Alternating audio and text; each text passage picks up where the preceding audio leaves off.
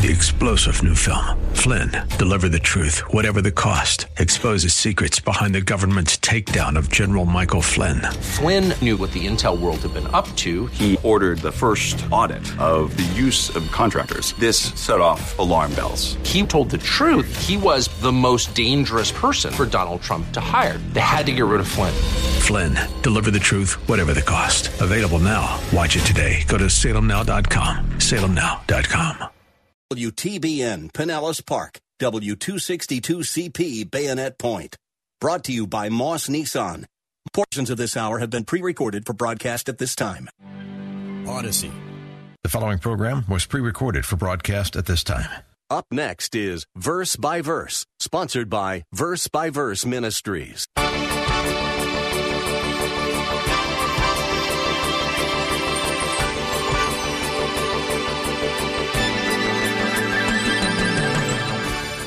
Now we've entered into a new phase in our lives, and Paul is going to tell us about this new phase, what it means to be out from the harsh discipline and condemnation of the law and in Jesus Christ. And so he moves, I said this was a simple outline, he moves from his first main point, which is the bondage we had under the law, to his second main point, which is the freedom we have in Jesus Christ. That's what Paul was talking about when he wrote in Romans 8, verses 1 and 2 there is therefore now no condemnation for those who are in Christ Jesus. For the law of the Spirit of life has set you free in Christ Jesus from the law of sin and death. It doesn't mean that we are free to do just anything we want, but what a relief it is to not need to try and continually fail to be perfect. Welcome to Verse by Verse. Our teacher is Pastor Steve Kreloff of Lakeside Community Chapel in Clearwater, Florida. Today we have come to the conclusion of Pastor Steve's final message in this series from chapter 3 of Galatians about the purpose of the Mosaic Law. In our last class, we saw that the law is a harsh governor. The law is tough. In fact, it's impossible. Try as we may, we cannot force ourselves into total conformity with it.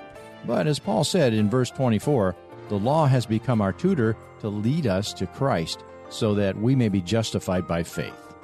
Let's listen as Pastor Steve shares about some of the blessings that result from faith.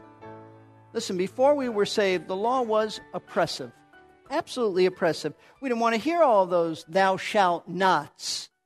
We hated the rebuke of the law in our hearts. We hated the feeling of guilt, the burden of sin. And we hated the consequences that we suffered for the wrong things we did in breaking the law. But all that was necessary absolutely necessary in order to bring us to Christ because it was only as we were beaten up by the law for our many sins and shown by the law how disobedient we really were that we saw our need for Christ. Listen, it is a painful thing to be rebuked by the law, a very painful thing. To see what a depraved sinner we, we really are, it hurts. That's why I'm so concerned about some who think that they're saved and they've never been hurt. You got to be hurt by Moses before you're saved by Jesus. But it's painful to be rebuked by the law and to see what a depraved sinner we really are, but so necessary in order to see our need for Christ to save us. Let's look back again at Romans chapter 7. Uh, I read this earlier to you because Paul's experience was exactly this. He was hurt by the law, crushed by it. He calls it death. Starting in verse 7, we read this in Romans 7. What shall we say then? Is the law sin? May it never be. On the contrary, I would not have come to know sin except through the law. It means he means he would not have come to know that he was a sinner except through the law. Remember, Paul was a Pharisee, knew all about the laws. But one day, God enlightened Paul to the real standard of the law, that it was not only outward, it was inward. He said, For I would not have known about coveting if the law had not said, You shall not covet. Paul, like all of us, was a covetous individual, jealous what others had, wanting what others had. Paul said, It was coveting that made me realize the law showed me that that was wrong, that was a transgression. He says in verse 8, But sin, taking opportunity through the commandment, produced in me coveting of every kind, for apart from the law, sin is dead. He said, I wasn't even aware of it. I just coveted. But then when I became aware of it, I saw how much of a covetous man I was. I coveted everything. I was once alive apart from the law. By that, he means that he thought he was alive. He thought he was okay with God. He thought he was spiritually vibrant and had a relationship. But when the commandment came, meaning when it came to his heart, when he understood it, sin became alive and I died. This is called conviction of sin. And this commandment, which was to result in life, proved to result in death for me. Meaning, Paul said, I thought that if I kept the commandments, I would live. He said, but just the opposite was true. I died. It was death. I realized I was on, de- on death row. I was condemned for sin, taking an opportunity through the commandment, deceived me. And through it, it killed me. So then the law is holy, commandment is holy and righteous, he goes on to say, but he's a sinner. That, that was Paul's point. Paul once thought he was spiritually okay. After all, he was a Pharisee. He was from the uh, esteemed tribe in Israel, he was circumcised the eighth day, but he didn't realize what a wicked man he was until he read in the law and the Spirit of God opened his heart to see, you are a covetous individual.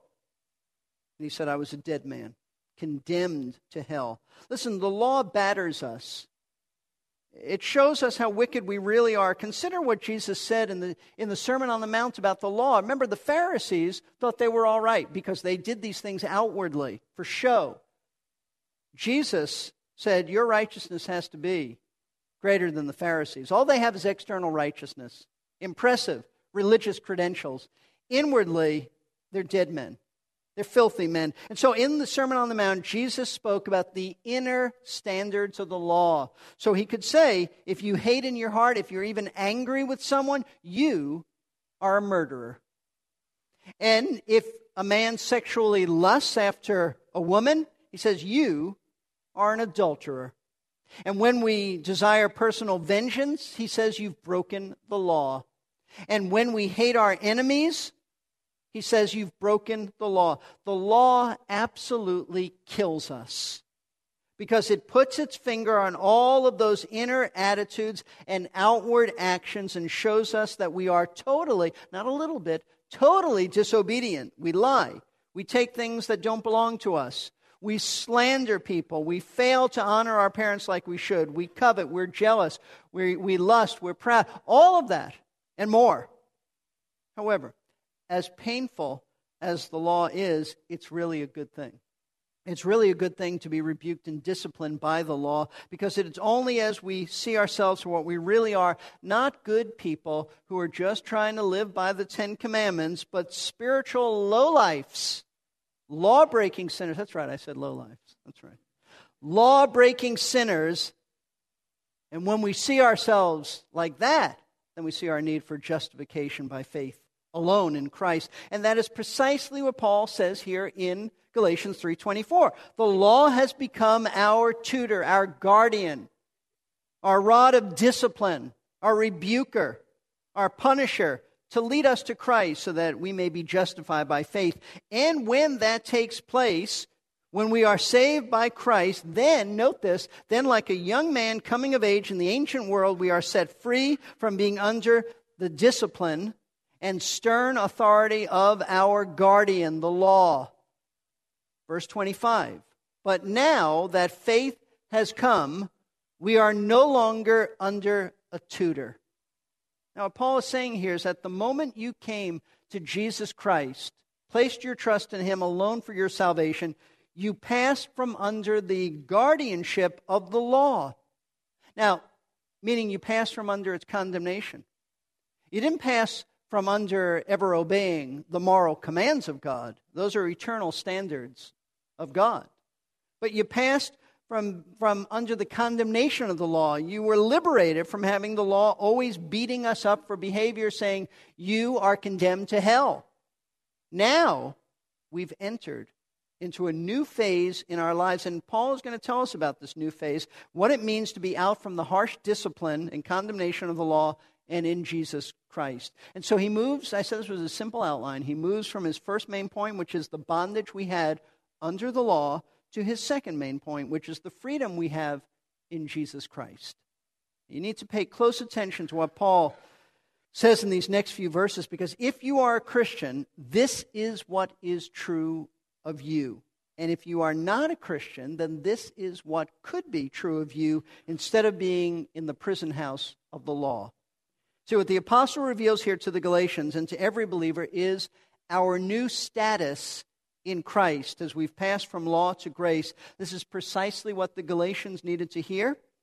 Because remember, the Judaizers were trying to put them back under law and prevent them from growing up and moving out from under the oppressiveness of the law. They try to move out, they push them back. So, what Paul does is tell them and tell us three results of being liberated from the law. And now, this liberation means we have a relationship with Christ. Here's what it means to be free in Jesus Christ. First of all, Paul says that to be free in Christ means that we have become sons of God. Verse 26 For you are all sons of God through faith in Christ Jesus. This is one of the most profound and yet comforting truths you will ever read in the New Testament. Paul says that when we came to faith in Christ as our Savior, we passed from being under the law to being under grace. There was a change in our relationship with God. No longer is God our harsh judge who through his law only condemned us, locked us up, beat us down. No, we are now his sons. Even, even if you're female, you are his son. We'll, we'll explain that further as we get into this book, what it means to be a son of God. That's a generic term for all believers. We are now his sons, and he is now our loving heavenly Father who has forgiven all of our sins and transgressions that we've committed against him because of Christ's death and payment for those sins. See, it's not true that everyone born into this world is a child of God. That's not true. The Bible teaches that God is the creator of all, but only the Father of those who believe in Christ. That's John chapter 1, verse 12. As many as received him, to them he gave the authority to become children of God, to nobody else. I want you to notice, though, something important. Notice that Paul didn't simply say in this verse that you are, you are sons of God through faith in Christ. What he actually said is, You are all, the emphasis is on all sons of God through faith in Christ Jesus. Now, what Paul means by this is that it didn't matter one bit if the Galatians were Gentiles, not at all. All who placed their faith in Christ became sons of God. See, contrary to what the Judaizers have been teaching them, the Gentile Galatians were not second class members in the family of God. They were not lower than Jewish people and inferior to them because they were uncircumcised and the Jews were circumcised.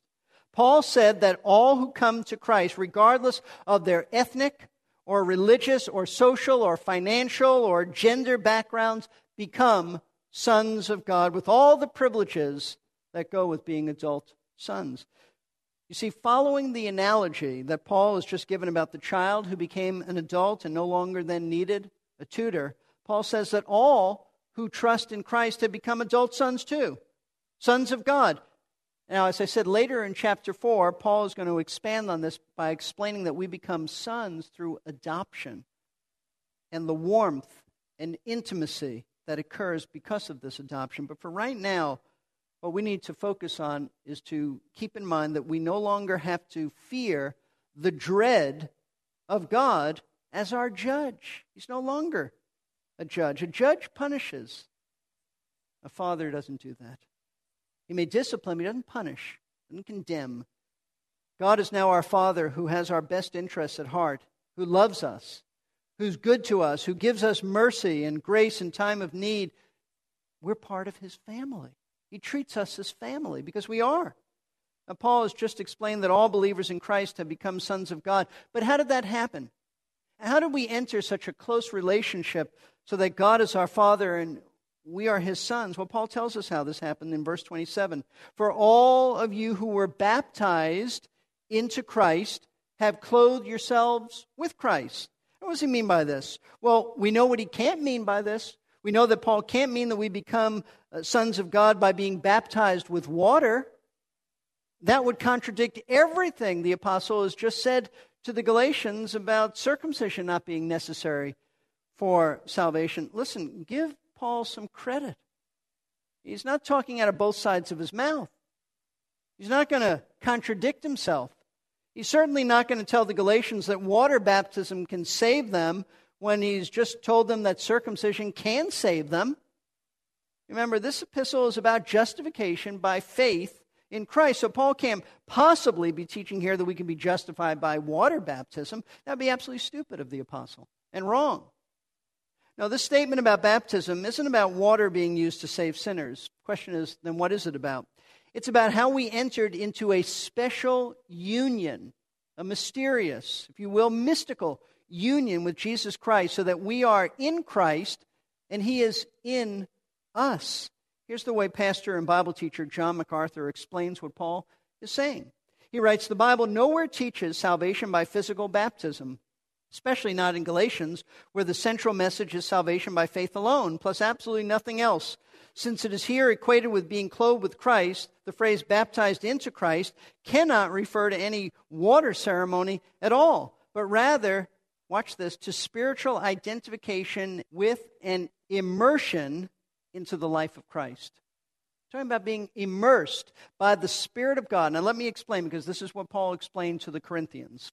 The moment you trusted Christ as your Savior and Lord, the Spirit of God, unbeknownst to you, it's not anything you felt, it's not anything you, you were aware of. Unbeknownst to you, the Spirit of God placed you, immersed you, baptized you into Jesus Christ, and you became one with Him, and you were placed in not only the body of Christ, just all believers, but the family of God. He immersed you, placed you into Christ, and you became one with every other believer. And the result is that there is only one body of true believers, only one family of true believers, made up of people from all kinds of diverse backgrounds. And that's why, as Paul continues to explain our status as those who have been liberated from the condemnation of the law, he proceeds to state that not only have we become sons of God by being united with Jesus Christ, but in being united with Christ, we have become, note this, united with every Christian in forming the family of God. And all who are in this family are equal in terms of their spiritual privileges. There is no caste system. Verse 28. There is neither Jew nor Greek. There is neither slave nor free. There is neither male nor female, for you are all one in Christ Jesus. This is the verse that I said at the beginning of, the message. It's been so misunderstood. It's a precious verse if understood properly. You see, in the world of the first century, class distinctions in society were very real, and they created huge barriers between people, as they still do today. Only back then there was no moral conscience. Nobody standing up saying, that's wrong. At the heart of these class distinctions was the feeling that Jewish people were superior to Gentiles, that free men were superior to slaves, that men were superior to women, and these were the common things that divided people of that day their race or ethnic backgrounds, their rankings in society, and their gender.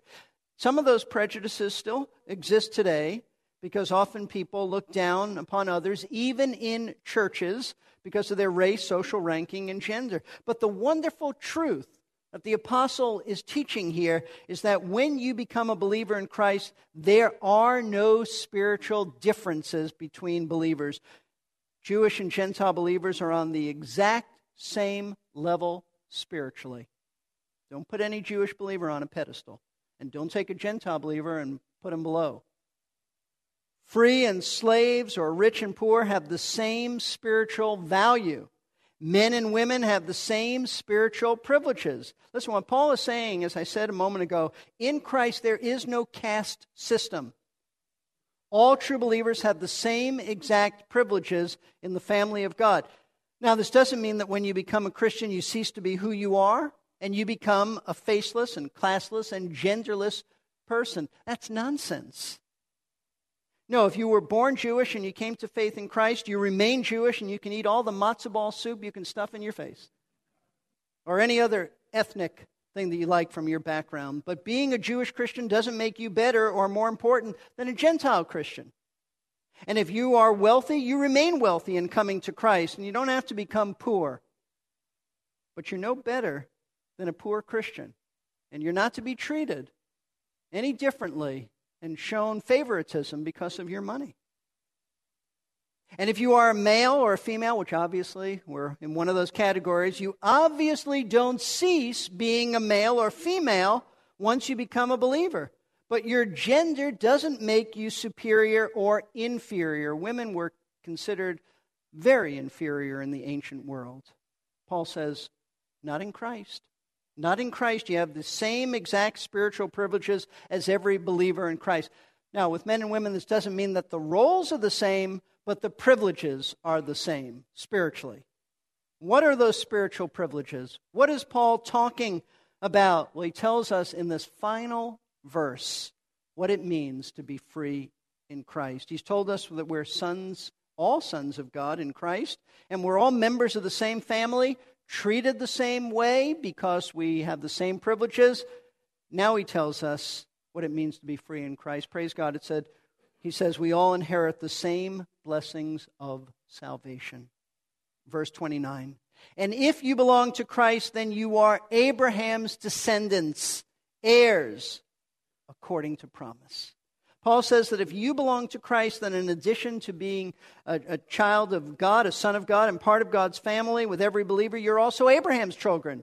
And what he means by this is that by virtue of having the same kind of faith that Abraham had, trusting God with what he has said, we become Abraham's spiritual children.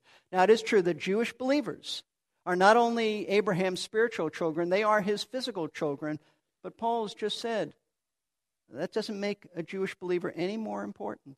What is most important is that we are the spiritual children of Abraham, whether we are Jewish or Gentile. And if that's the case, then we are recipients, Paul says. We are heirs of the promise that God made to Abraham, and you shall all the families of the earth be blessed, meaning by salvation in one of your descendants, even Jesus the Messiah.